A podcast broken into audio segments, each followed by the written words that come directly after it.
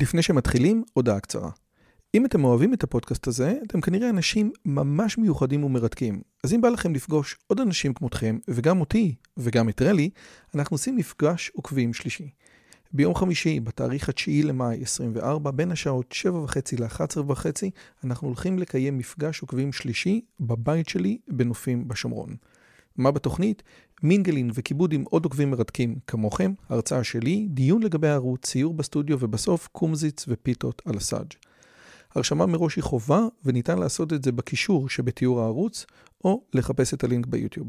נשמח מאוד מאוד לראות אתכם. ועכשיו, לשיחה. טוב, כל מי שנמצא בערוץ הזה יודע שאנחנו באוריינטציה שמרנית, מילטון פרידמן, תומאס סואל, ומה בעצם תומאס סואל אומר? שכל פעם שהמדינה נוגעת במשהו היא רק עושה נזק והורסת. אבל, בגלל שאנחנו אנשים בוגרים, אז יכול להיות שאנחנו טועים, ויכול להיות שרגולציה משחקת תפקיד הרבה יותר חשוב והרבה יותר מבורך ממה שנדמה לנו. עכשיו, גם לי זה נדמה שזה שקר אחד גדול, אבל בגלל זה הבאתי את האורח שלי היום, גיא מור, מומחה לרגולציה. שלום לכולם, ברוכים הבאים לערוץ שלי. בערוץ הזה אנחנו מדברים על אה, פילוסופיה, מתמטיקה, אינטליגנציה מלאכותית, המון דברים. אם אתם רוצים לתרום, לקחת חלק, אתם מוזמנים. א', אה, יש לנו את הספרים, ודבר שני, ואולי הדבר היותר מעניין מזה, אתם יכולים לתרום בזמן שלכם. כנסו לטלגרם, יש לנו המון דברים שהיינו שמחים שתעזרו איתם. והיום אני רוצה אה, לדבר עם גיא מור. אז קודם כל, גיא, ערב טוב, תודה רבה שבאת, מה שלומך? ערב טוב, מה העניינים? אני מצוין. אז קודם כל מצוין, אנחנו בתחילת שנה, אני רק רוצה להגיד למי שלא מכיר את גיא, אז קודם כל, לגיא יש אתר שנקרא הרגולטור, הוא מומחה למדיניות רגולציה, שזה לא בדיוק רגולציה, ועוד נדבר על זה, ניהול סיכונים בעל תואר ראשון ושני במשפטים באוניברסיטת תל אביב, חיבר את המדריך הממשלתי לניהול סיכונים ברגולציה, ומעביר הרש... אה, הרצאות והכשרות בתחום, ובנוסף, מפתח כלי מדיניות וכלי קבלת החלטות עבור מנהלים במגזר הציבורי. אז טוב, זה נראה מקסים, והשאלה אם אתה יכול לעזור לי אה, לחשוב דברים פחות גרועים על רגולציה, ואני אתחיל מזה שלפני יומיים, אילון מאסק אה, בריאיון ללקס פרידמן אומר שהוא עזב את קליפורניה, ושאילון מאסק אומר הוא עזב את קליפורניה, יש לזה משמעות מאוד גדולה מבחינה כספית, מהרבה מאוד בחינות, הוא עזב את קליפורניה בגלל רגולציית יתר. קודם כל, אתה מבין אותו? כן, אפשר לגמרי להבין אותו, ובאמת, אה, אנחנו צריכים אולי להבין אה, מה המשמעות כשאנחנו קובעים רגולציה, או כל מדיניות ציבורית למעשה.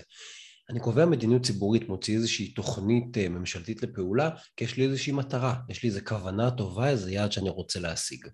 ואז אנחנו צריכים לשאול את עצמנו שתי שאלות. אחת, אם השגתי את היעד הזה, ואני לא תמיד משיג אותו, ובדרך כלל, כלל אני גם לא משיג 100% מה שאני רוצה, אבל גם אם השגתי את היעד שלי, יש עוד שאלה. מה עוד קרה? ולפעמים קורים עוד דברים טובים, ולפעמים קורים עוד דברים לא טובים, עוד בעיות שאני מייצר.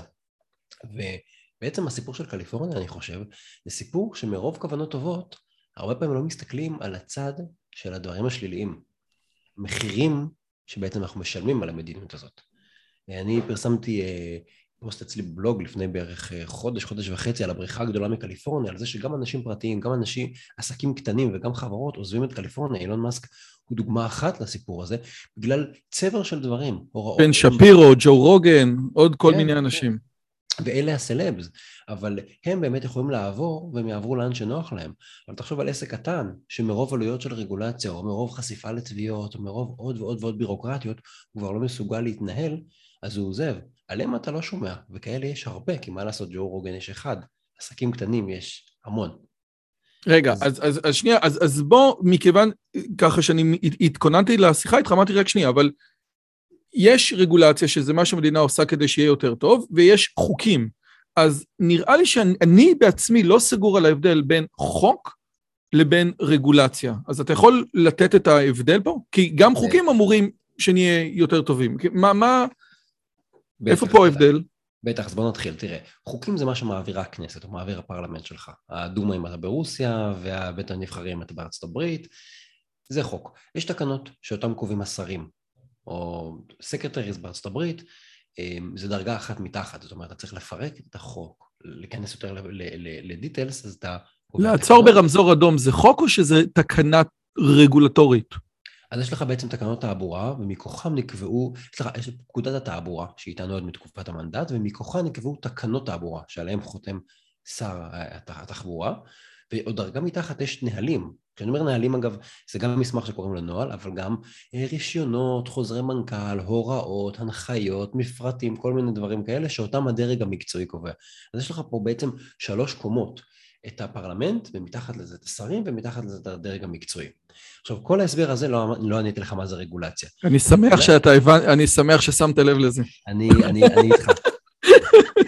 משתדל יותר אני. אני אה, מדבר על רגולציה, בעצם אנחנו אומרים, רגולציה זה כללי התנהגות מחייבים שהממשלה יכולה לאכוף, ולא משנה באיזה דרגה נורמטיבית הם נמצאים. זאת אומרת, כאשר אני אומר, מוציא כלל, לא אומר, אה, רועי, לך תזרוק את הזבל, אני אומר, כולם צריכים לזרוק את הזבל, או כולם אסור להם להשתמש בשקיות פלסטיק, זה כלל, או לא בהכרח כולם, זה יכול להיות על קבוצה. אבל ברגע שהכלל הוא כללי, הוא מחייב ואוכפים אותו, לא משנה באיזה מדרג נורמטיבי, חוק, תקנה, תקן, צו, וואטאבר, זו רגולציה. זאת אומרת, שנייה, רגע, נניח שליברמן עכשיו רוצה לעשות אה, מס על החד פעמי, ויש כאלה שיגידו שזה מס אנטי של החרדים, בסופו של דבר זה חוק זאת תקנה שאמורה לקבל אישור כאילו, אם התקנה היא אמורה לקבל אישור בכנסת אז זה חוק, ואם לא זה, אה, אז זה לא, תקנה, לא, אבל בסופו לא, של לא. דבר אתה לא אפילו מבחין בין הדברים האלו, נכון? זה בכלל לא משנה למעשה. תחשוב שאם אני מחייב אותך מחר בבוקר, אה, לא יודע, ללכת עם אה, כובע בצורת אבטיח על הראש, ואם לא אתה נכנס לכלא, זה משנה לך באיזה מסמך זה נכתב? לא. והנה אתה בעצמך שאלת אותי, החובה לעצור ברמזור אדום, האיסור לנסוע ברמזור אדום, שכולנו מסכימים שהיא חשובה וכולנו יודעים אותה, אין לך מושג איפה היא כתובה. זה לא באמת משנה לצורך העניין, לצורך הדיון המהותי. אחר כך יש סוגיות משפטיות ואחרות, אבל כשאנחנו מדברים על מהות, הוראה מחייבת שהממשלה אוכפת זה רגולציה. מה אתה חייב לעשות, מה אני קובע לך בתנאים, אני בודק מראש, חובות סימון, יש המון המון המון סוגים, אפשר לדבר על זה, אבל המהות, כאשר אני מחייב אותך לעשות משהו, לא משנה איפה זה נמצא. אוקיי, okay, אז מה אני אמור לעשות אחרי שקראתי את יסודות הכלכלה של תומאס סואל פעמיים, והוא שם ב-500 עמודים נותן דוגמה אחרי דוגמה, אחרי דוגמה, אחרי דוגמה, אחרי דוגמה, לכל, לכל הפעמים שהממשלה אומרת מה צריך לעשות מתוך כוונות טובות, ותמיד זה יוצא גרוע. אגב, אני חייב ל... ל, ל, ל אני לא יודע אם אתה מכיר את הסיפור, אבל תומאס סואל התחיל כנוטה לשמאל, אפילו שהוא למד אצל פרידמן בשיקגו. ואומר, וסואל עצמו אמר שהדבר שגרם לו להפוך לימין היה שהוא עבד בתור, כאילו סיים את התואר הראשון, עבד במשרד האוצר, ועניין אותו לבדוק האם כל ההטבות לשחורים באמת עוזרות לשחורים, והוא שאל את הממונים שלו, רגע, אולי נבדוק האם מה שאנחנו עושים עוזר? והוא קיבל כאלה פרצופים של מה פתאום? אנחנו לא בודקים אם זה עוזר, זה, זה בטוח עוזר. הוא אומר, זאת הייתה הנקודה. אז מה אני אמור לעשות עם הספר של תומאס סואל, שכנראה הוא אמיתי, כן? אתה יודע, הוא לא מחרטט, ואני שומע אותך, אתה אומר רגולציה. כאילו, הספר הזה אומר לי, עזוב, שהממשלה לא תיגע בכלום, לא? תראה, קודם כל, אני חושב שהדבר המעניין זה שחוזרים בתשובה הם בדרך כלל המאמינים הכי אדוקים וגם האנשים שיודעים להעביר את המסר בצורה הכי חדה שיש. אה, סוול זו דוגמה אחת, פרידמן עבד אה, בממשל של FDR בשנות ה-30, בתקופת אה, הניו דיל, ורייגן היה גם, היה שמאלי, זה רק מי שיצא מהכת, גיא, זה בדיוק העניין, מי שיצא מהכת מכיר כמה זה חמור. כן, אתה יודע, מצד לצד. אמ, אז תראה, אני, אני לא חושב ש, אה, שסול אה, מביא דוגמאות שהן לא נכונות, אבל תראה, גם אני נגיד בבלוג ושואלים אותי את זה, אני בדרך כלל מביא דוגמאות על רגולציה שנכשלה. למה? כי בוא נגיד רגע את האמת, אה, ואני לא חושב שהוא, שהוא מוטה במובן הזה, אבל אם אני אעביר לך, אגיד לך, קח את לדוגמה את החוק שאסור לנסוע ברמזור אדום, זו דוגמה נהדרת ואנחנו, אפשר להשתמש המון בנהיגה כי כולם מבינים את זה פשוט.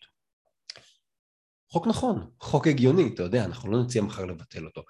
אז אין כל כך מה לדבר עליו, הוא לא מעניין. מתי זה מעניין? מתי גם אפשר להפיק לקחים? לא, אגב, זה לא עניין של אידיאולוגיה, ימין או שמאל. מתי אתה יכול להפיק לקחים? ברגע שהאירוע מסתבך, ברגע שדברים מתחילים להשתבש. אז בדרך כלל הדוגמאות גם שאני מביא, גם סול מביא, הן דוגמאות לדברים שלא עובדים כמו שצריך. האם זה אומר שכל הרגולציות שגויות? לדעתי לא.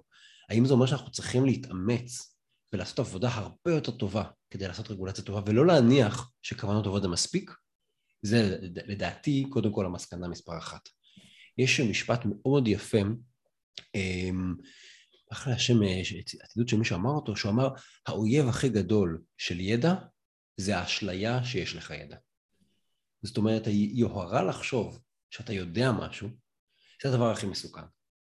וזה מה שקורה לנו הרבה פעמים במדיניות ציבורית. זאת אומרת, הסוגיה היא מורכבת. אבל אתה אומר, אני יודע, יהיה בסדר, ואתה לא עושה ניתוח כמו שצריך, ואתה לא בודק את הנתונים, או שאתה מקבל החלטה, ואז אתה לא בודק בדיעבד מה היו התוצאות שלה, זה בדרך כלל מתכון לכישלון.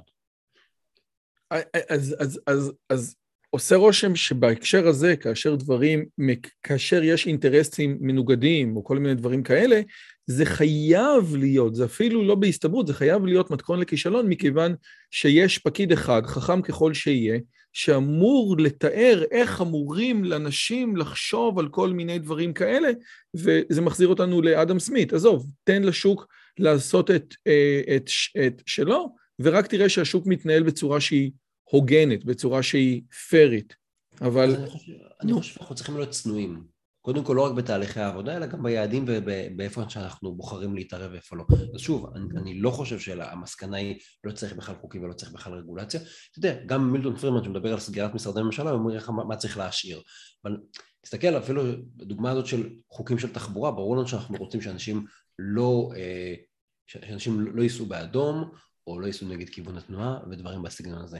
אני רוצה לתת את הדוגמה הכי גרועה עבורי אבל כן. צריכים להיות הוגן, והדוגמה הכי גרועה עבורי, שבו באמת גוף רגולטורי מחייב, פשוט מכופף את הידיים של חברות ענק, זאת, דיברנו עליה גם קודם, בשיחה המוקדמת, זה העניין הזה ששר התקשורת אטיאס לפני אני לא יודע כמה שנים, מחייב ברגולציה, לא משנה אם זה תקנה, whatever, זה לא באמת חשוב, מחייב ברגולציה את, את חברות הסלולר, שאם אני עובר מחברה לחברה, המספר נשאר איתי, וכל אחד מבין עד כמה התקנה הזאת היא, היא מטורפת. זאת אומרת, עכשיו, הנקודה היא שלי עושה רושם, אתה יודע, עם כל, עם כל הכבוד שלי לסויל ולפרידמן, השוק לא היה עושה את שלו פה.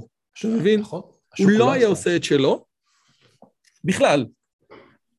נכון, השוק לא עשה את שלו. זה אגב דוגמה בוא נרגע, אתה יודע מה, אני אתייחס לזה ונלך לדוגמה אחרת אה, שקשורה. זו דוגמה קלאסית למצב שבו המצב ברירת המחדל, שככה בנו אותנו החברות, שהמספר זה בעצם נכס שלהן. אתה חונה עליו, אבל זו חנייה שהיא שלהן. יצא מצב שאתה מאוד מאוד קשה לך, אתה משלם מחיר מאוד גבוה כשאתה עובר בין חברה לחברה. יצרו בעצם מה שנקרא לוקין, חסם מעבר. וזה מצב שבו אי אפשר להאשים את הממשלה. אבל יש הרבה מקרים שאפשר לדבר על זה שהכשל שאתה רוצה לפתור הוא מדיניות ממשלתית קודמת. ואפשר לדבר פה על מה שכחלון ואטיאס לפניו עשו בהקשר של הרפורמה, מה שמכנים הרפורמה בשוק הסלולר, שהכניסו עוד הרבה מאוד שחקנים. אז למעשה הם תיקנו מדיניות ממשלתית קודמת, שהגבילה את מספר השחקנים. נו, אז, אז, אז, אז אתה עכשיו, אתה עד שכבר באתי להיות לטובתך, אתה בעצם הורס, ואתה אומר, תקשיב טוב, זה באמת נכון, אבל אתה יודע למה באמת זה היה ככה? מכיוון שהייתה רגולציה קודמת מאוד, שהקשתה מאוד על שחקנים אחרים להצטרף למשחק, והדבר הזה תקע את כל התהליך. אנחנו לא באמת שיחקנו שוק חופשי לגמרי. נכון, לא, לא שיחקנו שוק חופשי, וזה בדיוק הסיפור. יש רגולציה שמתקנת כשלי שוק, ויש רגולציה שמתקנת כשלי מדינה, או מנסה לפתור כשלי רגולציה קודמים. ולפעמים אתה שם שכבה על שכבה על שכבה על שכבה. אגב, לפעמים זה בסדר, לפעמים אתה חייב את הרגולציה הקודמת. כמו שאתה לוקח תרופה ויש לה תופעות לוואי, אתה אומר, זה שיש תופעות לוואי זה לא אומר אני אפסיק לקחת את התרופה. אני אקח אותה ואני אתמודד גם עם תופעות הלוואי, וזה בסדר. הסיפור הוא, אם אתה שואל אותי, וזה אני חוזר רגע לנקודת הצניעות.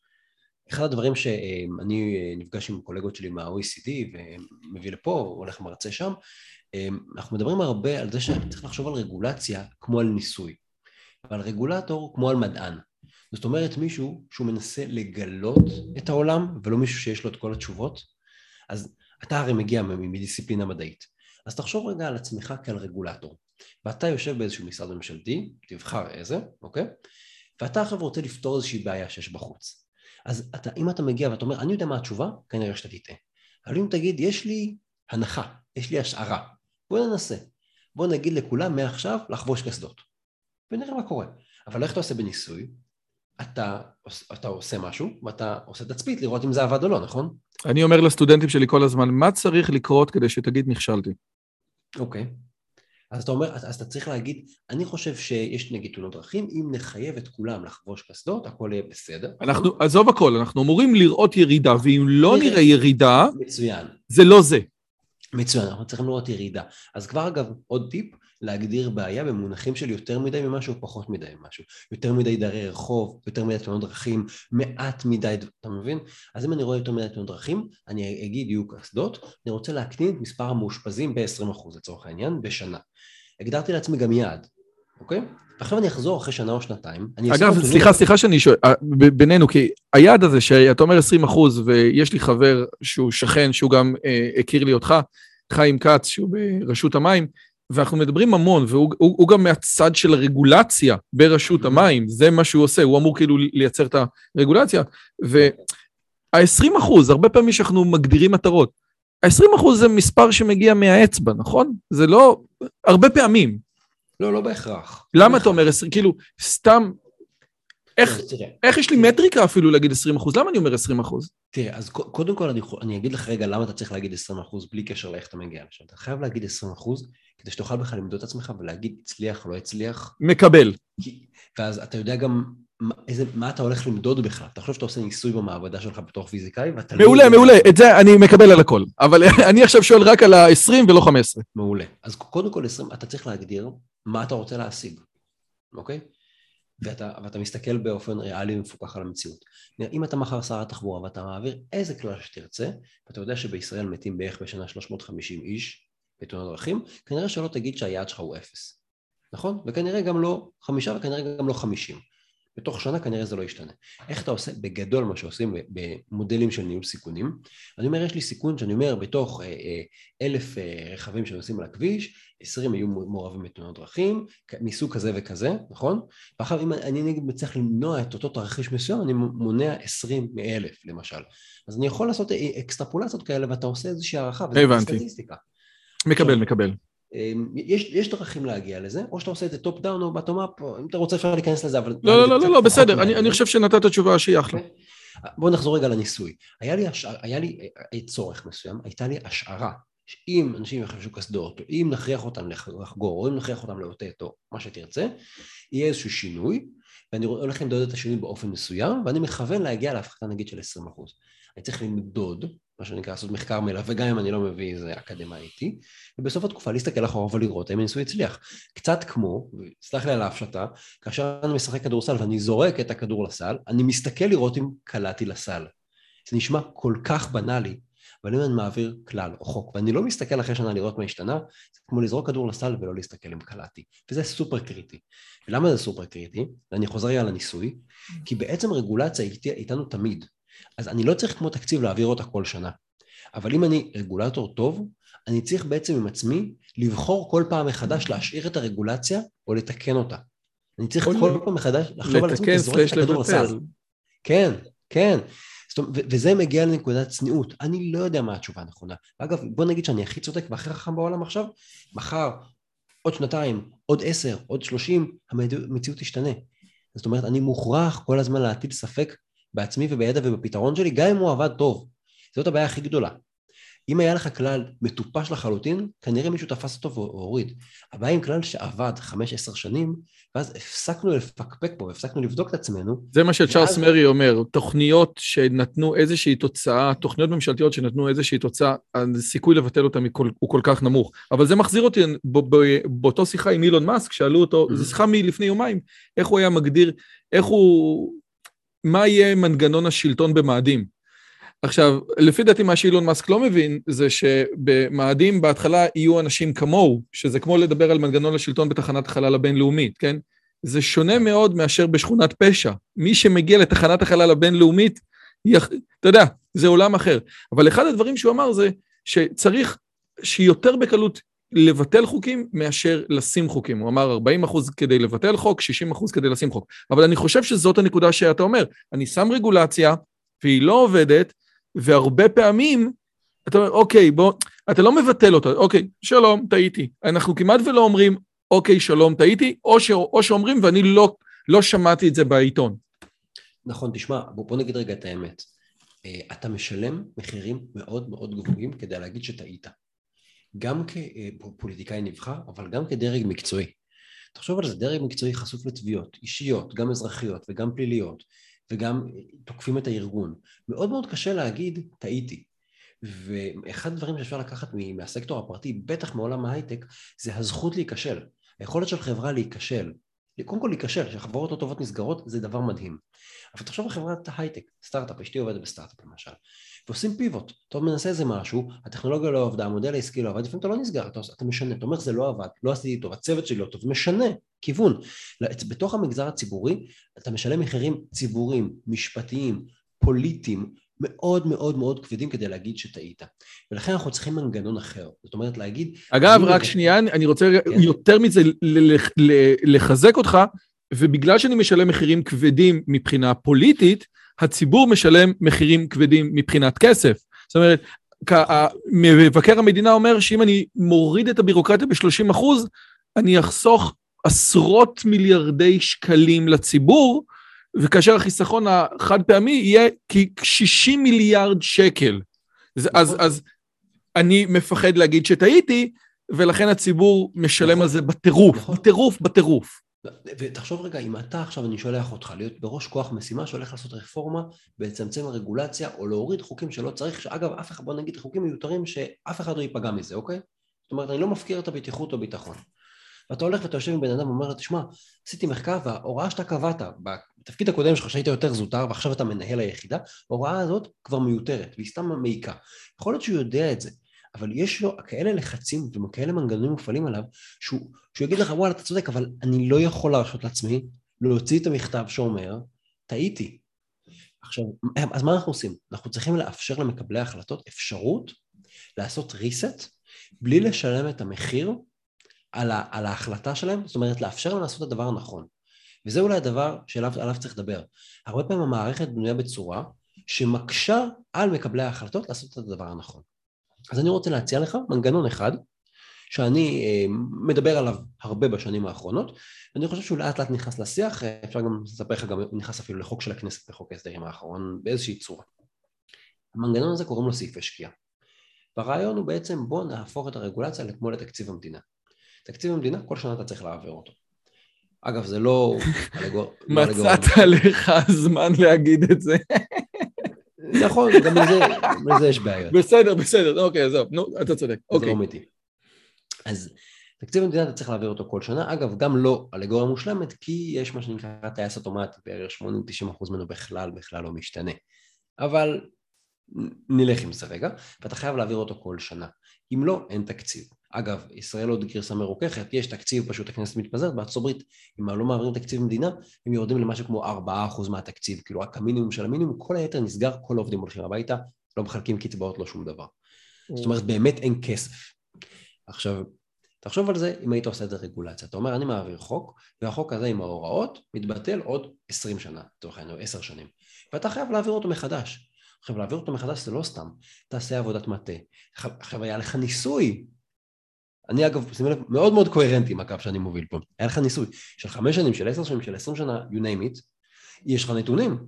בוא תראה כל סעיף אם הוא עובד או לא עובד, אם הוא בלבל את הציבור או לא בלבל את הציבור, חסם חדשנות, אפשר uh, הקמה של עסקים חדשים, ו- ותצדיק אותו מחדש ותחוקק אותו מחדש. הרעיון בעצם שאם, אני, אני לא אומר לך תעשה בחינה תקופתית, כי אם תעשה בחינה תקופתית, מה תגיד לי? בדקתי הכל בסדר, נכון?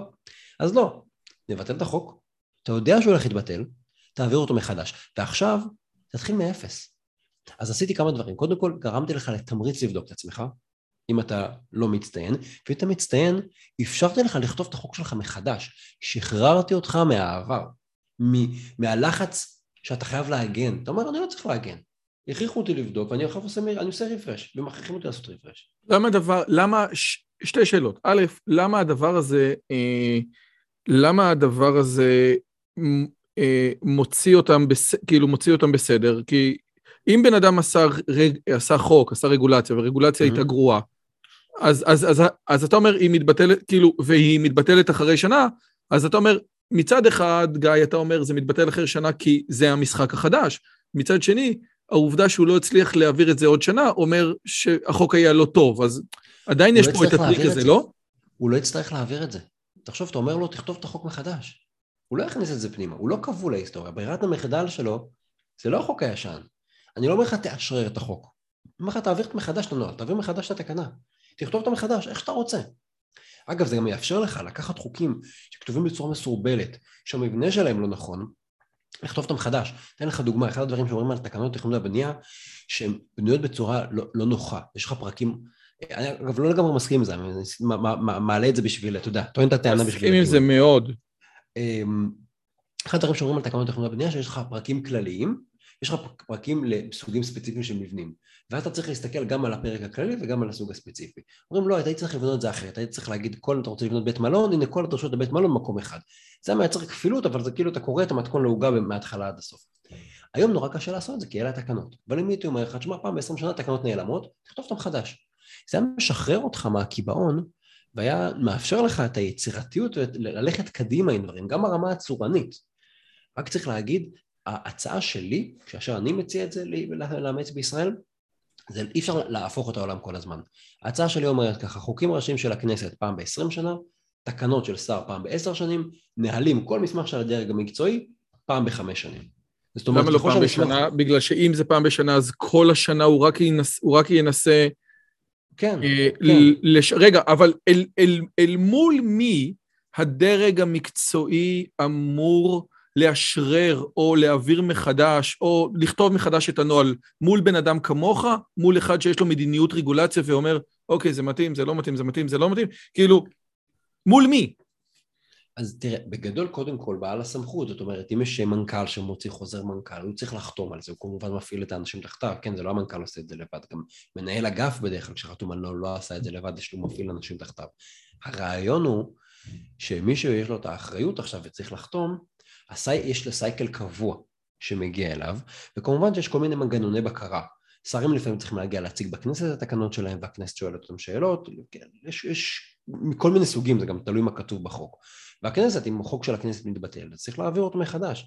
אבל הרעיון הוא שאתה גם אומר שזה ידוע מראש, אז יש לך זמן לחיות, אם זה נוהל חמש שנים שלמות לחיות וגם לבדוק את הנתונים, אם זה חוק של הכנסת אתה גם רוצה יציבות, תיקח עשרים שנה. לא, אבל עזוב את החוק, אז, אז, אז, אז בוא ניקח את החוק של החמש שנים, שלפי דעתי אגב, שוב, חמש שנים זה זמן גדול, אתה יודע, זה, זה, זה, זה זמן שתקנה לא טובה יכולה לחרבן חיים של הרבה מאוד אנשים, לא, אבל... אתה יכול, גם לתקן, אתה יכול גם לתקן בין לבין, אבל אני אומר לך, יש נקודה שהרכבת עוצרת, תקנה סופית כולם יורדים פעם בחמש שנים. גם תחשוב על זה שאתה נגיד הולך למשרד התחבורה, אני נופל היום על משרד התחבורה, ויש המון המון נהלים, בוא נגיד שיש מאה נהלים במשרד, אני בטוח שיש יותר. אתה לא יכול לבדוק את כולם כל שנה. אתה צריך בשביל זה המון כוח אדם, חכה, אני תכף אני אגבול לך ואני אגיד שאני רוצה עוד תקנים ותקציבים. אבל אם אתה אומר פעם בחמש שנים, אז אני יודע להגיד לך שאת ה-20 האלה אני עושה ב-2021, את ה-20 האלה ב-2022 וכולי. זאת אומרת, את הנוהל מ-2021 אני אפגוש אותו ב-2026 וב-2031 שוב. זאת אומרת, יצרתי סייקל. יצרתי שגרה הגיונית ואני מפזר את עומס העבודה, אתה מבין? אני מבין, אבל יכול... אני אגיד לך כזה דבר, אני, שוב, הרי זה באמת נושא עדין, כי באמת מצד אחד יש כוונות טובות. הגיס שלי, כן, שהרגולציה בישראל הרגה אותו והוא עבר לקפריסין, סיפר לי שהוא רצה בזמנו לפתוח פיצה בכפר סבא. והוא בא לעירייה, אמר לה, תקשיבו טוב, בואו תגידו לי מה צריך כדי לעשות את כל החוקים, את הכל אני אעשה, אני אביא בן אדם, אני אשלם לבן אדם מטעם העירייה שיבוא, יגיד לי, תשים פה ככה, תשים פה, מה שאתם רוצים אני אעשה. אמרו לו בעירייה, לא, מה פתאום, זה לא עובד ככה. קודם כל תבנה, ואז נגיד לך מה אתה צריך לשבור. עכשיו, לי עושה רושם, עכשיו, ברור לכל בר דעת שזה טירוף מוחלט, וגם ברור לכל בר דעת שאי פעם מתנהל בישראל שהגיס שלי לא משקר, שזה ככה באמת היה. עכשיו, מה, לי עושה רושם שהמקור זה כמו שמס הכנסה אומרים, כאילו, מס הכנסה, יש להם כאלה תקנות מטורפות שבסוף אני יכול, כולם גנבים, כולם שקרנים, כן? זאת אומרת, ואתה מדבר מתוך איזושהי ראייה בוגרת, אחראית, אופטימית, אינטליגנטית, ומי שמיישם את מה שאתה אומר, לא תמיד רואה את הדברים האלה ככה, ולא רוצה את הדברים האלה ככה. למה עיריית כפר סבא לא רוצה להקל על בעלי העסקים? תראה, אני חושב שקודם כל לעיריות ספציפית ולשלטון מקומי יש, לו, יש להם אינטרס מאוד מאוד חזק להקל על עסקים. כי הם נהנים מהארנונה שלהם, ואם אתה מכיר יש עיוות שלהם בעולם הארנונה, הארנונה העסקית מאוד גבוהה בישראל, זאת אומרת, דווקא לשלטון המקומי יש אינטרס כזה. ואם, ואם יצא לך לראות דיונים בכנסת סביב רישוי עסקים בשנים האחרונות, תמיד הנציגים של השלטון המקומי, של מחלקות רישוי עסקים, שהם השוטר במחאות כפולות, הם הרבה פעמים נמצאים באופוזיציה מול הממשלה. אומרים לממשלה, הדרישות שלכם גבוהות מדי, התהליכים ארוכים מדי. עכשיו, אני לא אומר מי צודק ומי לא, אבל שים לב שהם הרבה פעמים לוקחים את הצד של העסקים כי הם, הם יותר קרובים לשטח. זה אגב יתרון מסוים של שלטון מקומי מול שלטון מרכזי. יותר מחוברים לשטח, כאשר אני יושב בממשלה, בשלטון המרכזי, אני אגיד על עצמי, אני קצת מנותק, אין מה לעשות, אני בפלורסנט. אמ, ושים לב, עכשיו נקודה שנייה, במידה רבה לעיריית כפר סבא בהקשר הזה, כדוגמה, היא לא יכולה להשפיע על הכל, כי אם בשביל רישיון עסק אתה צריך אישור ממשרד הבריאות לצורך העניין, ומשרד הבריאות לא נותן לעיריית כפר סבא את כל הדרישות, אז הוא, כל מה שהוא יכול להגיד למסעדן, לך ללשכת הבריאות או למשרדים של משרד הבריאות בירושלים, מבקש את הדרישות, לי אין לתת אותם. זאת אומרת, גם צריך להגיד, יש פה משחק של המון המון פאזלים, ויכול להיות שאני ממש רוצה להיות בסדר, אבל השותפים שלי לא. ועולמות כמו רישוי עסקים, כמו תכנון ובנייה, כמו יבוא וייצוא, כמו תשתיות לאומיות, תמיד יש לפחות עשרה שחקנים באירוע, אז גם אם אחד או שניים הם ממש אחלה, זה לא מספיק. הקורדינציה... אבל, אבל, אבל זה לא בדיוק... אבל זה לא בדיוק העניין שהחוליה הכי חלשה בשרשרת. זאת אומרת, גם אם אתה ברגולציה, זה יהיה אחלה וזה יהיה אחלה, זה יהיה אחלה, אבל אותו בן אדם שאחראי לבדוק שהממ"ד שלך הוא באמת אטום ולא ייתן לך את הטופס 4 בלי זה, הוא יתקע את כל התהליך, אז, אז זה כאילו באמת החוליה החלשה ביותר, או המעצבנת ביותר, או הרעה ביותר, whatever. אז מה אתה עושה בזה? אז פתרת כמעט את הכל, אבל יש משהו... אז, אז, אז תראה, אז האמת שהממשלה עושה כמה דברים בנושא הזה בשנים האחרונות, שמעניין להסתכל עליהם. אמ, הרבה מהם עוד לא הבשילו, כי תהליכים לוקחים זמן ויש כל מיני תנאים, גם המערכת היא סבוכה, אבל, אבל שווה להכיר. אה, דבר אחד ומעניין שעשו בעולם של רישוי עסקים, וזה אה, נקרא תיקון 34, הוא עבר ב-2018, אומר שיש סוגי עסקים שאם בעל העסק לא צריך לעבור בדיקה. הוא יחתום על תצהיר שהוא עומד בכל הדרישות, והתחייבות להמשיך לעמוד בהם בעתיד, ויגיש אותם, ואם לא באו ובדקו אותו ולא נתנו לו סירוב תוך 21 יום, הוא מקבל את האישור אוטומטית. זה אישור בשתיקה. בעצם זה שהמדינה לא הגיבה, היא נתנה אישור. עכשיו, זה אישור לכל דבר. מצד אחד היא לא יכולה להגיד בגלל שזה בשתיקה זה לא נחשב, אבל צריך להגיד שתמיד בעל העסק חייב לעמוד בדרישות, זאת אומרת אפשר גם לשלול את הרישיון בדיעבד. זה פשוט מונע את הטרטרת ומונע את זמני ההמתנה. ואתה אומר שכדי שהמדינה לא תגיד, לא תוציא אה, מכתבים רשמיים לכולם, טוב, אתה לא מקבל, היא לא יכולה לעשות את זה, היא חייבת להסביר למה אתה לא מקבל, ואז... נכון. ואגב, עוד דבר שאיך אני הייתי חלק מהתהליך הזה, אה, לתוך החוק אחרי עסקים, זה אתה חייב להוציא דוח ליקויים, והדוח הזה הוא חייב להיות מנומק, הוא חייב להיות בכתב, והגעת לעסק ואמרת לו זה וזה וזה לא בסדר, כשאתה בא לבדוק את הדברים האלה, נגיד נתת לו שבוע לתקן, ואתה אחרי שבוע, אתה לא יכול להגיד לו עוד דברים שהיו אז. זאת אומרת, אתה לא יכול להיות עוד ועוד ועוד ועוד ועוד. אתה נותן רשימה, זו רשימה סגורה, אתה יכול, אם, רק אם מצאת ליקוי שהוא באמת חמור ומסכן את הציבור באופן מיידי, המפקח עדיין לא יכול לעשות את זה, הוא צריך ללכת למישהו בדרגת סמנכ"ל במשרד שלו, שיאפשר להוסיף דרישה נוספת. זאת אומרת, מאוד מאוד צמצמו את האפשרות הזאת, וזה גם לעשות שהחוליה החלשה תהיה כמה שפחות חלשה. אז קודם כל, אחלה, אני, אני, אני אתה יודע, אני, אני שמח לדבר איתך ולראות שהמצב פחות גרוע ממה שחשבתי. בואו נעבור ברשותך למכון התקנים, okay. אה, אוקיי. ולא בדיוק למה קורה שם היום, אלא הקונספט המרכזי של מכון התקנים הישראלי אל מול מכון התקנים האמריקאי. אני לא יודע, אבל ככה אני הבנתי, שיש הבדל מהותי בין שני מכוני התקנים. זאת אומרת, השאלה היא כאשר אני מביא מוצר או מייבא מוצר, מי האחראי? בארצות הברית, אם אני מבין נכון, ובבקשה תקן אותי אם אני טועה, הגישה היא שהמייבא הוא אחראי. אתה צריך לבדוק שהמוצר שאתה עושה הוא טוב, ואם אתה מביא קורקינט, אז תבדוק שהקורקינט הוא בטוח ודברים כאלה. ואם אתה לא בדקת ומישהו נפצע, אנחנו ניכנס באים עם אימא שלך. לעומת זאת, אה, לאורך שנים, אני לא יודע, כי היה, ממש יש הרבה שינויים אה, שקורים בשנה האחרונה, אבל לאורך שנים, מכון התקנים הישראלי נהג בגישה פטרנליסטית, שאומר, עזוב, חמוד, בוא, בוא, תביא לי את הקורקינט, ואני אבדוק אותו, כי אני לא סומך עליך. אז קודם כל, אני צודק שיש באמת שתי גישות של מי אמור להיות האחראי? יש הבדל, יש שתי גישות, ואנחנו יותר בגישה אנחנו אה, נקרא לזה ימינה מאירופה במובן הזה, אבל אני רוצה לנפץ לך כמה מיתוסים על מכון התקנים. אבל, אבל, אבל בבקשה תהיה הוגן, אל תנפץ לי מיתוסים מלפני חודשיים, כן? בבקשה. לא, לא, לא, לא, לא. בסדר? קודם כל רגע, לעשות אישור קו, אה, כי חלק מהסיפור שאנשים לא מכירים, ואם אתה שואל אותי, חלק מהסיפור שבעיות לא נפתרות, זה כי אה, נלחמים בכל מיני דחלילים ולא בדבר האמיתי. אז קצת מיתוסים על מכון התקנים ואיפה גם, ומאיפה מגיעים, מגיעה המדיניות. אז בגדול צריך להגיד קודם כל גופי תקינה כמו מכון התקנים, בין אם הם מדינתיים ובין אם הם בינלאומיים או פרטיים, יש להם תפקיד מאוד חשוב. כי אם למשל מצאתי איזושהי שיטה לייצר אה, מנעולים לדלתות, ואנחנו רוצים שיהיה איזה common knowledge, והתעשייה בדרך כלל מקימה את הדברים האלה, ואז גם אנחנו יודעים לבדוק שהמנעול הזה הוא תקני. זאת אומרת, אני לא רוצה שמנעול של חברה אחת בודקים ככה, ומנעול של חברה אחרת בודקים אחרת. זאת אומרת, הסטנדרטיזציה היא טובה, וואנס הידע הוא לא מוגן בפטנט, הוא לא איזה סוד מסחרי, אז בעצם כולם יודעים להגיד האם זה מנעול טוב או לא, אני יכול לבדוק אותו, אה, מתקני מנעולים יכולים לעבוד איתו, וככה עם המון מוצרים. זה עם כימיה, זה עם חשמל, זה עם מיליון מיליון דברים. עכשיו, אה, מכון התקנים בישראל הוא בגדול עושה שני דברים, שני דברים בלבד. אחד הוא פלטפורמה לגיבוש התקנים. זאת אומרת, הוא מארגן, הוא, תחשוב שזה מחזיק את חדר הישיבות ומביא את הבייגלה והבורקסים ואת ה... מכין את הסיכומים של הישיבות ודברים כאלה.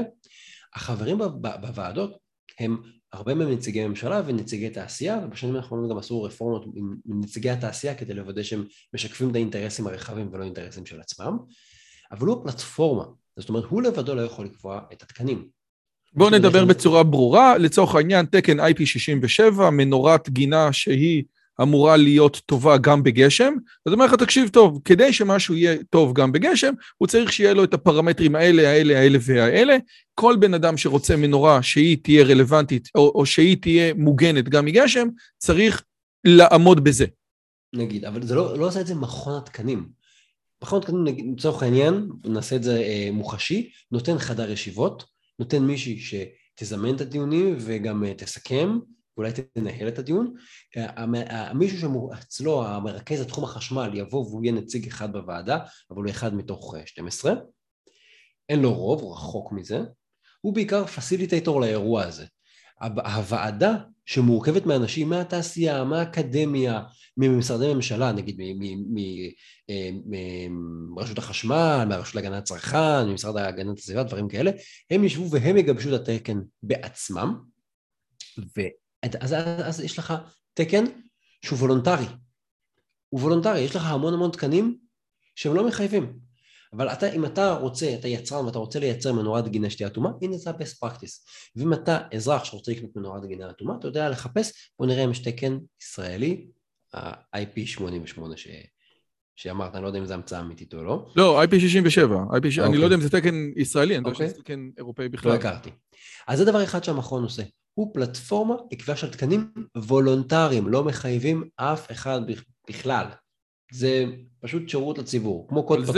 על זה אנשים לא כועסים, גיא, בוא... רגע, חכה, זה בדיוק, אני, אני רוצה רגע להראות לך שיש לך טענות, אולי אתה צריך להפנות למקום אחר. דבר שני שמכון התקנים עושה, והשתנה מאוד בשנים האחרונות, הוא נותן לך שירותי בדיקות מעבדה. אתה רוצה לייבא מוצר או לייצר מוצר בארץ ולבדוק ולהוכיח שהמוצר שלך עומד בתקנים, אז אתה יכול לבוא למעבדות של מכון התקנים. לפעמים יש מעבדות פרטיות שמוכרות לאותו תקן ולפעמים לא. יש כל מיני, כן? יש אה, גוף בישראל שנקרא הרשות הלאומית להסמכת מעבדות שהיא בעצם גוף שאומר שגוף, שמוסד מסוים הוא מעבדה ואז גם אומרים אם הוא כשיר לבדוק תקן מסוים או לא. אני נגיד הבית שלי לא כשר להיות מעבדה לביולוגיה למרות שיש לי מים בכיור של המטבח. אז אלה שני דברים שמכון תקנים עושה. הוא פלטפורמה ולא קובע בעצמו תקנים וולונטריים והוא מעבדות. עכשיו תשאל אותי, אוקיי, אז איפה, איפה, איפה הסיפור הזה של חוסמים מייבוא? אז חוק התקנים בישראל אומר דבר כזה, משרד הכלכלה יש בו גוף שנקרא מנהל התקינה. ומנהל התקינה הוא בעצם הגוף המקצועי שעובד מול מכון התקנים והוא יכול להגיד הנה זה תקן, אני רוצה להפוך אותו לתקן רשמי. תקן רשמי זה תקן ששר הכלכלה בעצמו, או היום שרת הכלכלה והתעשייה, חתם עליה הכרזה עליו שהתקן הזה רשמי. תיקח תקן, תגיד שהוא רשמי, התקן הזה הופך להיות מחייב, אבל מה זה מחייב? תקשיב, אסור לך בישראל לייצר אותו, למכור מוצרים שלא עומדים בתקן, אסור לך, נתחיל מההתחלה, אסור לך למכור בישראל מוצרים שלא עומדים בתקן, אסור לך לייצר מוצרים שלא עומדים בתקן, אסור לך להשתמש במוצרים שלא עומדים בתקן, אסור לך לייצר אותם, אסור לך להעביר למישהו אחר ואסור לך לייבא אותם. רגע, רגע, המוצר... שנייה, רגע, שנייה. א', אתה יכול לתת לי דוגמה לתקן כזה, סתם ש- שיהיה לנו משהו להחזיק בראש? אני לא זוכר כרגע, אני, אבל למשל, אה, הרבה מהתקנים שאתה מכיר מעולם החשמל, שלמשל אה, שקעי חשמל, דברים כאלה, הם תקנים רשמיים. אה, יש לנו תקן רשמי בישראל למלח, למשל, כדי לוודא שמלח לא הופק בכל מיני תהליכים כימיים. יש גם תקן רשמי לקטשופ, ולכן היינץ זה לא קטשופ, לא? איך זה הולך? אתה יודע מה? בוא ניקח את התקן הרשמי של הקטשופ, בסדר? שזה תקן... בדיחה מטורפת, לא? כן, וזה כולם מכירים, אז אני, אני, אני הולך עם הסיפור הזה. רק שנייה, ש, למי שלא מכיר, למי שלא היה ב, ב, בארץ בחמישים שנה האחרונות, אה, האגדה מספרת, כן? שאוסם, אה, שלפי מקורות זרים אשתי אומרת, שאוסם בעצם אה, דחפה כל מיני לוביסטים בכנסת שיגדירו שקטשופ זה דבר שיש לו איקס אחוזי רקז עגבניות ומעלה, כאשר היא ידעה שלאיינס, נניח, כן? לקטשופ של איינס, שזה הקטשופ הכי נמכר בהיסטוריה של העולם, אולי גם במאדים יש אותו. יש נניח, כן? 32 אחוז, ולה יש 32.5 אחוז, אז היא אמרה, רק 32.4 אחוז ומעלה זה קטשופ, ולכן כשקונים היינס, אז אם תשימו לב, לא, לא כתוב שזה קטשופ, כתוב ממרח עגבניות או איזה שקר אחר כזה. כן, מטבל עגבניות, אבל זה גם בוטל. אה, הסיפור הזה כבר עשו לו אנדו. בסדר, אבל זה היה, נו, אז זה, נו, אז זה תקן רשמי, בבקשה. אה, יפה, אז בואו רגע נחזור, אוקיי? ואז, ואז אתה יודע מה, גם ניקח את זה ונדבר על... אה, ניישם את זה כדי להבין רגע, ניקח את הדוגמה הזאת של, של הקטשופ. אז שרת הכלכלה והתעשייה יכולה לקחת תקן של מכון התקנים שהוא וולונטרי ולהגיד אני מכריזה עליו, שזה כמו להוציא תקנה, מכריזה עליו כתקן רשמי. מאותו רגע אמרנו, אם המוצר לא עומד בתקן, אסור למכור, לייצר, להחזיק, לייבא, לייצר אותו שום דבר. המוצר הזה, כשהוא לא עומד בתקן, הוא בלתי חוקי במובן הכי חזק שלו. ואז גם כדי לייבא אותו, אתה צריך להוכיח שאתה עומד בתקן. אוקיי? כאשר הסינים לא סגורים על התקן שלך, ויכול להיות שהמוצר, שהמוצר בסין עומד בתקן, אבל לך תוכיח עכשיו שהוא עומד בתקן. לא, ואז אין בעיה, יש, יש מעבדות שיעשו את זה. מעבדת ברירת המחדל, תמיד יש לך לפחות מעבדה אחת שהיא מכון התקנים. זאת אומרת, יש לך תקן, מיד יש לך את מכון התקנים כמעבדה. יכול להיות שיש עוד. עכשיו, על מה קמה התרעומת? על שני דברים, ועל זה גם נעשו הרפורמה בשנים האחרונות. טענה אחת אומרת, אתם הממשלה או אתם בעלי אינטרס קובעים רשמיות על תקנים שהם ישראלים ייחודיים וככה אתם חוסמים יבוא. אתם עשיתם שקע ייחודי לקיר ואז אי אפשר להביא שקעים ממדינות אחרות ולכן השקע הישראלי הוא שונה ואז זה חוסם כל מיני אה, יבוא ומוצרים אחרים. אתם קובעים תקנים ייחודיים למזגנים ובגלל זה יש לי רק שלושה יצרני מזגנים, זה הטענה. אגב, שני דוגמאות אמיתיות, דוגמאות אני מכיר כטענות, אני לא יודע להגיד לכם אמיתיות או לא. Mm-hmm. הטענה השנייה אומרת דבר כזה, אתם יצרתם מצב שמכון התקנים הוא המעבדה היחידה שיש, וגם שם, קבעתם שצריך לעשות בדיקות במדגם מאוד מאוד גבוה, נגיד מכל משלוח צריך להוציא נגיד שתי מכונות כביסה. אז גם אני משלם על בדיקת המעבדה, גם הולכות לי שתי מכונות כביסה לפח, זה פחת מטורף. אתם גם מעכבים את כל המשלוח, וכמובן אומרים, במכון התקנים האלה עושים הרבה כסף מהבדיקות, זה בעצם הטענה. אבל שים לב, מי שקובע אם התקן רשמי או לא, זה לא מכון התקנים, ומכון התקנים עצמו הוא מיעוט בוועדה שכותב את התקן. זאת אומרת, אם אתה רוצה באמת לפתור את הבעיה, אתה צריך להבין קודם כל מה היא ואיפה היא. אז, אז חכם מאוד משרד הכלכלה, שבעצם לקח לו שעיר לעזאזל. אם אני מבין נכון, זה משרד הכלכלה, לא? או משרד המסחר והתעשייה, whatever. משרד הכלכלה, זה היה פעם תמ"ס, תמ"ת, כל מיני כאלה. משרד הכלכלה, שלקח לו בתור זה, אה, שלקח לו בתור אה, אה, אה, שעיר לעזאזל את מכון התקנים. בסדר, אני, אני מאוד, אני, אתה יודע מה? שכנעת אותי, מכון התקנים לא אשם. עכשיו, מי שאשם זה משרד הכלכלה, והוא אשם פעמיים, גם בכל הדברים הרעים, ודבר שני, שהוא גם שם את מכון התקנים בפרונט כדי שכולם יכעסו עליו. לא, הוא לא שם את מכון התקנים בפרונט בכלל, תראה, זה כמו שיש לך הרבה פעמים מחאה ציבורית סביב משהו, והיא פשוט בכיוון הלא נכון. תראה, אה, הסיפור הזה שיש אה, המון המון כעס על זה שאין יבוא של אננס. במשך שנים אנשים אמרו, זה בגלל שהמכס על אננס נורא גבוה. למה? כי איזה מישהו, איזה חכמולוג, פתח את צו תעריף המכס וראה שהמכס אננס הוא 25 אחוז, שזה אגב לא כזה גבוה אם תחשוב על זה. אבל יותר מזה, אם אתה קורא את האותיות הקטנות על אננס ואני עושה לך שינוי נושא אחד ונחזור תכף, אומרים לך 25 אחוז ועד 4 שקלים לקילו. 4 שקלים לקילו זה פינאץ, אם אני מוריד לך את האננס בישראל ב-4 שקלים לקילו, אתה עדיין לא תגיד שהוא זול כמו באירופה. אבל מה, יש רגולציות אחרות שמיועדות לזה שלא ייכנסו לארץ כל מיני מזיקים ונגעים שעלולים לפגוע פה, גם בטבע וגם בחקלאות, וזה מה שמייצר את מגבלת היבוא. אבל, שנים הרגול... כעסו על המכס. אבל הרגולציות האלה, ואתה מוכיח פעם אחרי פעם, כולל ברגולציות של העופות וגם ב... הרגולציות האלה נגועות תמיד גם באינטרסים שלא מן העניין, או מאינטרסים של הגנה על השוק המקומי, כאשר אנחנו רואים את זה המון, וכאשר, אתה יודע, פתחו את הסלולר, פתחו את השמיים, היום אתה קונה טיסות ב-20... אה, ואז אני אומר, אוקיי, נכון, יש פה באמת דברים, אבל איך בן אדם יכול להבדיל, איך בן אדם יכול בסופו של דבר אנשים חכמים ואנשים שכל כולם עניינם רק טובת המדינה סבבה, אבל הנה קטשופ, זה, הקטשופ זו דוגמה נהדרת, כנראה שצריך לבדוק ש, ש, שלא מחרטטים אותך עם המטבל, אבל זאת דוגמה שאתה, קשה מאוד לא להכניס אינטרסים שהם לא באמת לגמרי. באמת טובת הציבור. לגמרי, לגמרי, ותשמע, האירוע של תקינה הוא אירוע מאוד מאתגר. אני אומר לך רגע, רגע בצדק ובהוגנות, עולם התקינה צמח מתוך חברות פרטיות שיצרו סטנדרטיזציה למוצרים מורכבים. ואז אתה אומר, באמת, אבל עכשיו בעלי אינטרס כבר בפנים.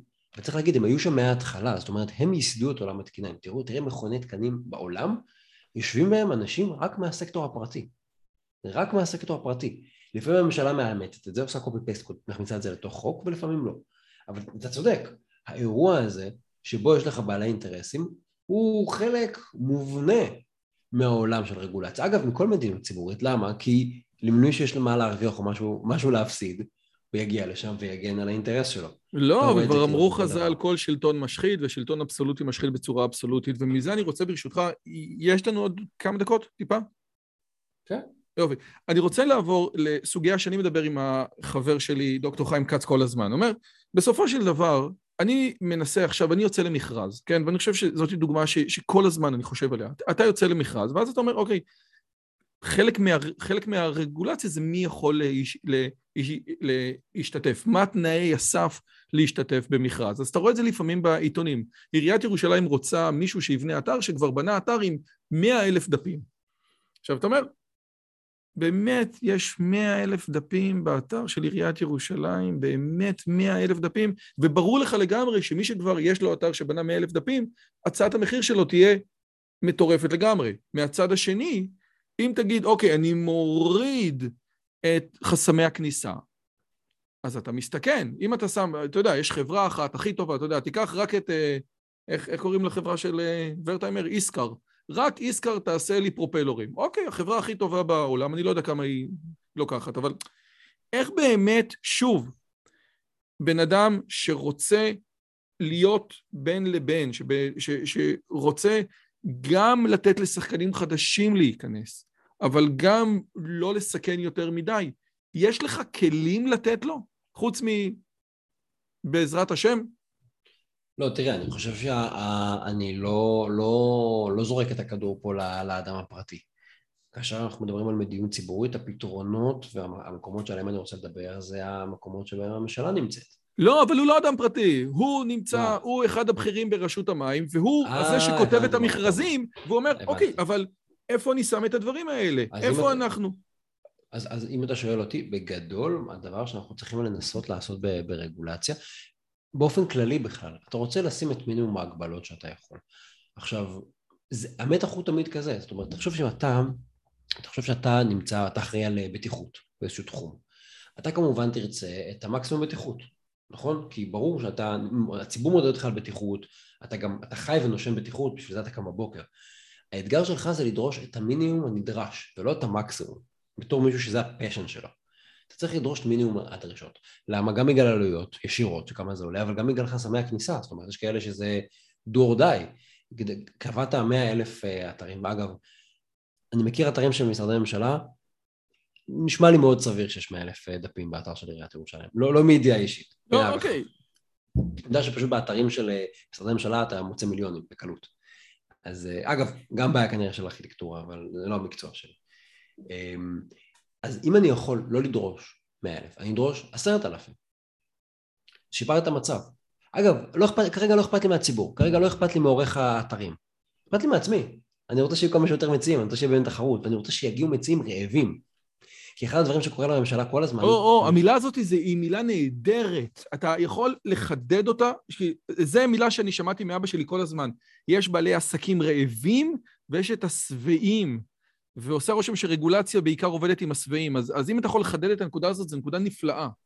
תראה, מה שקורה הרבה פעמים, זה שכאשר נגיד אה, המדינה רוצה, יש לך הרי חוקי מכרזים ומייצרים מכרזים ארוכים בשם השוויון, אבל זה גם ייצר את, את הגבת המחיר שלו. אז נגיד אתה רוצה לקנות עכשיו אה, מחשב, או מערכת הפעלה למחשב הממשלתי שלך. אז איזה מערכת הפעלה אתה חושב רצה על המחשב הממשלתי שלי? ווינדוס, מה זה מה? ווינדוס. אבל עושים באמת מכרז עכשיו מול כל חברה וזה, ואולי ווינדוס, אולי לינוקס, אולי אפל, לא. האגדה אה, מספרת שכל שנה אה, הצבא אמר, הצבא אמר למייקרוסופט שהוא עובר ל Open Office, ואז מייקרוסופט עשו לו הנחה, למרות שזה, אני לא מאמין לאגדה הזאת. אני באמת לא יודע, אה, אבל המדינה פשוט, מייקרוסופט נותנת מייקרוסופט מקבלת, או בעצם המשרד מקבל פטור ממכרז מאחר שיש רק ספק אחד, ואז הולכים למייקרוסופט. עכשיו, מייקרוסופט חברה עם הרבה זכויות, אבל בעצם למה לה להתאמץ מולי אם היא יודעת שהיא תמיד תקבל את המכרז? אני לא אומר שהם עושים משהו רע, אבל פשוט הם מקבלים את המכרז, אז הם לא צריכים להתאמץ. what you see is what you get. מצד שני, תחשוב שאני עכשיו רוצה לקחת שירותי ייעוץ. אני רוצה לכמת כמה עולה הרגולציה של אה, משרד התחבורה, מה שאמרת קודם. עכשיו בוא נגיד שיש בישראל 20 אה, חברות שיכולות לעשות את זה. ואם אני באמת מאפשר לא ל-20, אולי שאני שם איזשהו סרף מינימום, אני לא רוצה לעבוד עם מישהו רק אתמול אה, סיים בית ספר לכלכלה, אבל 15, 15 חברות מתמודדות במכרז. וחלק מהן מאוד מאוד מאוד רוצות להוכיח את עצמן. והם רוצים לפרוץ, ורוצות, יעבדו איתי, אז גם כנראה ייקחו אותם גם משרד הגנת הסביבה וגם משרד הבריאות וגם משרד הפנים. אז הם יעשו מעל ומעבר, וייתנו לי שירות יותר טוב, ויעמדו יותר בזמנים. מצד שני, החברה האיטית של הרואי חשבון, שהם גדולים ויש להם הרבה מאוד עובדים, יגיבו יותר לאט, ייתנו לי שירות פחות טוב, לא ידייקו, כי א', יש לו עוד הרבה משרדים ממשלתיים, ואם לא יעבוד איתי אז לא נורא, ואם יפשל איתי אז הוא ילך למשרד אחר. כאשר מישהו רעב להצליח והוא רוצה להצליח, אני חייב להגיד לך את זה, אני רואה את זה מהצד של הממשלה, כיף לעבוד עם הספקים האלה. כן, אבל, לכן... אתה, אבל, אבל אתה נותן פה איזשהו קטע שהוא לא הוגן כל כך, סליחה שאני אומר, כי אתה, הוא רעב, הוא רוצה להצליח, והוא, ש... והוא כזה לא כל כך נותן לי שירות. הנקודה היא שהזה הטוב, יכול להיות שהוא באמת טוב, ויכול להיות שבטוח, בדרך כלל ה trade-off זה שהיקר בטוח, בטוח, בטוח יעשה את העבודה הכי טוב שיש. הכי טוב נכון, שיש. זה, זה כמו שהיו אומרים בשנות ה-80 וה-90, אף אחד לא פוטר בגלל שהוא בחר IBM. היום אף אחד לא יודע מה זה IBM כבר, אבל... אה, אז נכון, זה ללכת על בטוח, אבל קודם כל, האם, האם הבטוח הזה, זאת אומרת, אני, אני לא אכשל, סבבה, אבל האם זה יהיה יוצא מן הכלל? עכשיו, אני לא אומר שהגדולים והמבוססים הם לא טובים, אני לא אומר שהקטנים תמיד חכמים וזה, לפעמים, אתה יודע, יש עסק קטן כי הוא לא יודע לצמוח, ויש עסקים גדולים שהם גדולים כי הם הצליחו והצטיינו, כן? גוגל נהייתה מה מה שהיא כי היא טובה, ומייקרוסופט היא מה שהיא כי היא טובה, בסוף. אבל, אבל... למה מישהו, ש... אבל למה מישהו שמקבל, שלא מקבל אה, בונוסים לפי הפעילות שלו, זאת אומרת, מישהו במגזר הציבורי, שאם מישהו במגזר הפרטי עושה איזושהי החלטה, וההחלטה הזאת הייתה החלטה שהיו צריכים ביצים בשבילה, ואז הוא הצליח, חבל על הזמן, הוא לוקח את כל הקופה. אבל במגזר הציבורי, וגם במידה כתבו על זה, וגם בקהלת כתבו על זה, ובמיליון מקומות, במגזר הציבורי, הכי טוב שיש, זה שהבוס יגיד לך כל הכבוד.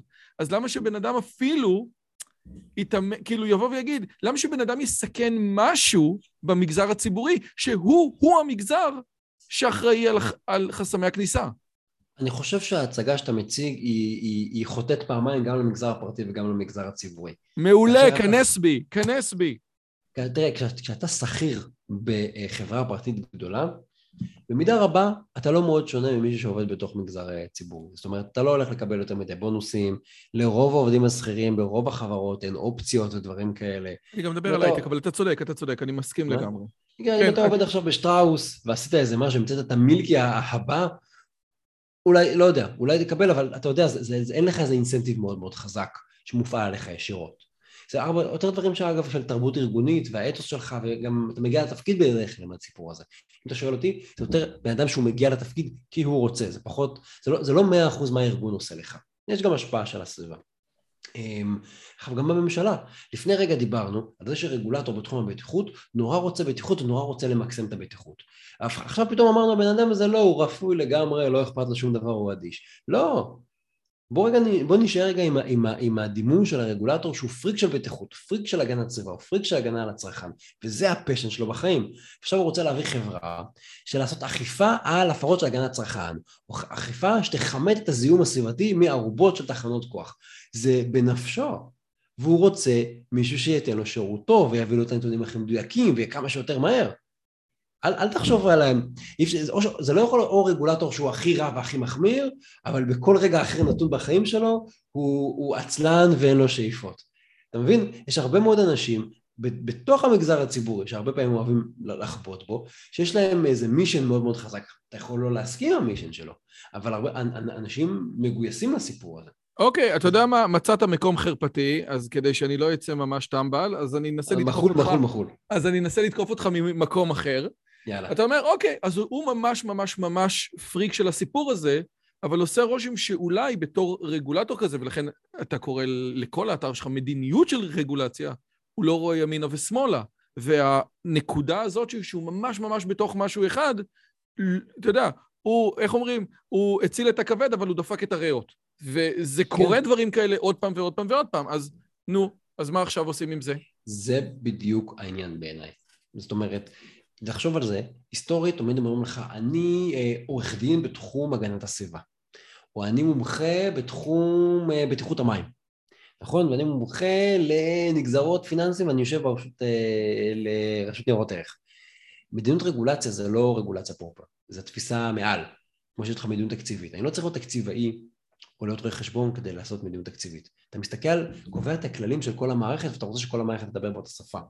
אתה רוצה שאם משרד מסוים מוציא עכשיו עשרה מיליון שקל על פרויקט מסוים, משרד אחר לא יוצא עשרה מיליון שקל כדי לעשות את המטרה המנוגדת לזה, נכון?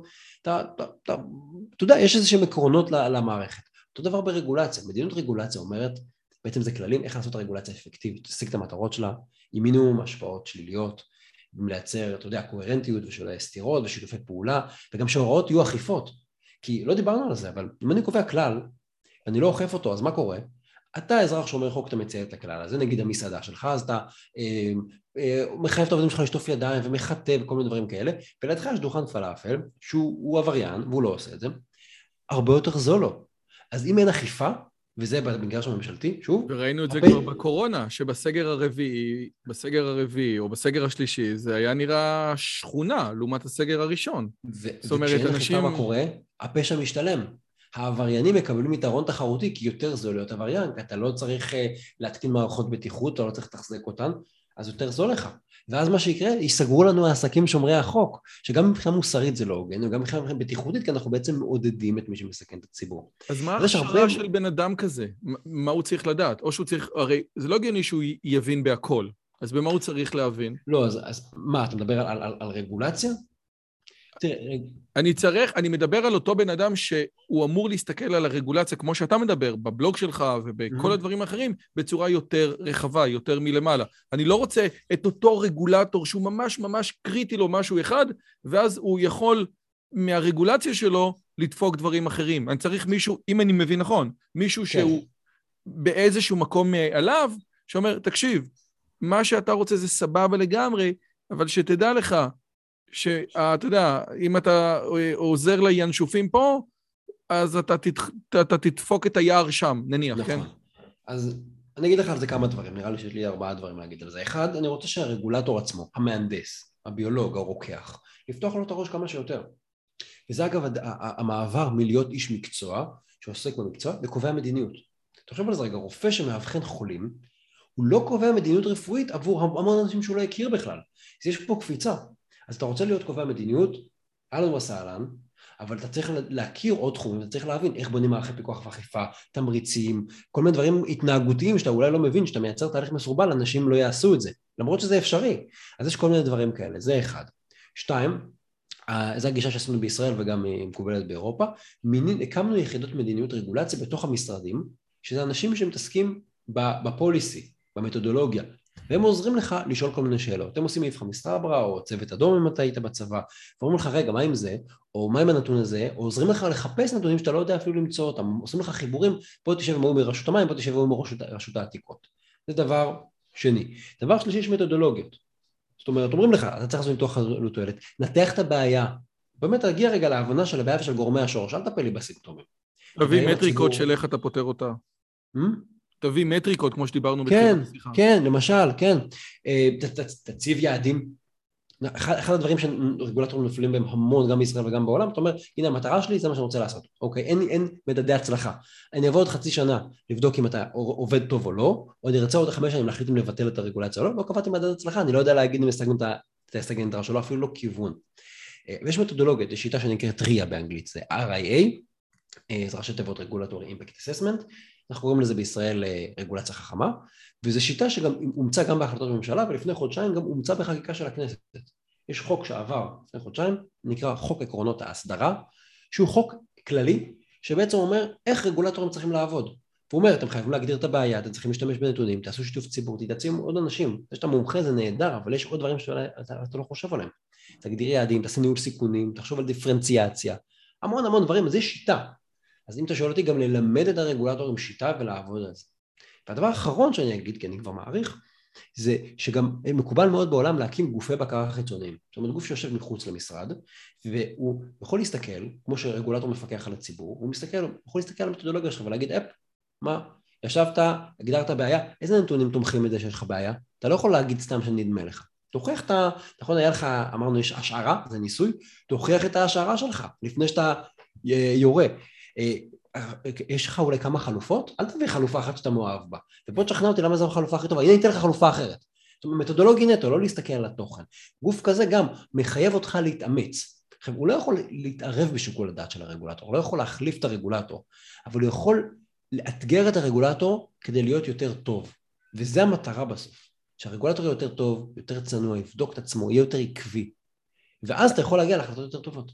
אגב, חשוב להגיד שיש הרבה מאוד משרדי ממשלה שקובעים מדיניות במיליארדים של דולרים אה, בישראל, אבל אין להם אפילו קופה קטנה לקנות בורקס, כי הממשלה לא סומכת עליהם שהם ידעו לנהל קופה קטנה של 100 שקל, שזה דבר מעניין בכלל לחשוב על זה. אני הייתי אולי נותן לכל אחד שמתעסק בתחום באמת את יסודות הכלכלה, שיראה, כמו שאתה אומר, כמו שאמרת מההתחלה של השיחה, שצניעות, העובדה שאתה חושב שמשהו עובד, לא בטוח שהוא עובד. תקשיב, אתה יודע מה אתה נתת לי, אה, איך אומרים, רגולציה מזווית טיפה שונה, וזה כיף גדול. אני חייב להגיד לך שאשתי, שהיא אחראית סאונד ווידאו אצלי בערוץ, מוסרת שזה חכם מאוד שלקחו מישהו עם קול כל כך מרגיע לתפקיד כל כך מרגיז. אז, אז גיא מור מבלוג הרגולטור, תודה רבה רבה שהיית איתי היום. יש לך בלוג מקסים, זה גם בלוג וגם פודקאסט וגם כל כך הרבה מידע לבני אדם רגילים, שיראו איך זה עובד ואיך באמת אנחנו ממדינת, אה, ממדינה סמי-קומוניסטית בשנות ה-50, מנסים להיות יותר יעילים ופחות ויותר זורמים, וכמו שאמרת ושימחת אותי מאוד, שהרשויות המקומיות, הם מול הממשלה אומרים, די, תשחררו, זה מעיק. אה, אז קודם כל, תודה רבה לך מאוד לכל. אה, אני לא בטוח, אה, במכרז הפומבי שאני הייתי בו לא היו כאלה מבחנים, אני לא בטוח שזה היה הקריטריון, אבל אתה יודע, שווה לעניין את הממשלה ולהוסיף את הסיפור הזה. אני באמת ממליץ למי שמעוניין להבין קצת ממשלה, להבין איפה אנחנו נכשלים ולמה, אבל גם מה, מה אפשר לעשות שעובד, להיכנס לאתר, לבלוג ולפודקאסט. נמצא שמעת... בתיאור הסרטון למטה, הרגולטור נמצא בתיאור הסרטון, פשוט תעשו קליק אוקיי. וזהו. אה, אני, אני אגיד באמת שזה נשמע נורא מפחיד בהתחלה, אבל המשימה שאני לקחתי על עצמי זה להנגיש את זה, כדי שבני אדם נורמליים יבינו מה קורה, כי זה באמת משפיע על החיים של כולנו. אתם פותחים אה, עיתון, וכל מה שאתם רואים, אם זה אה, קנאביס, או פינטק, או רשות המיסים, או כל דבר כזה, זה... או ביטקוין שאסור להכניס לארץ. למשל, כל, כל דבר כזה זה רגולציה בסוף. אז שווה להבין איך זה עובד, וגם הממשלה עושה בחמש שנים האחרונות מהלכים מטורפים שהיא רוצה לשפר את זה, אה, שווה להכיר, שווה לדעת שגם יש את המאבקים כדי להיות יותר טובים. אני מניח שעוד כמה שנים לא יצטרכו רישיון לרפואה. כמו שמילטון פרידמן מדבר. גיא מור, תודה רבה רבה רבה לך. תודה לך, ערב טוב. אם הגעתם עד לכאן, מגיע לכם כל הכבוד. אז תנו לי להגיד לכם שלושה דברים קצרים.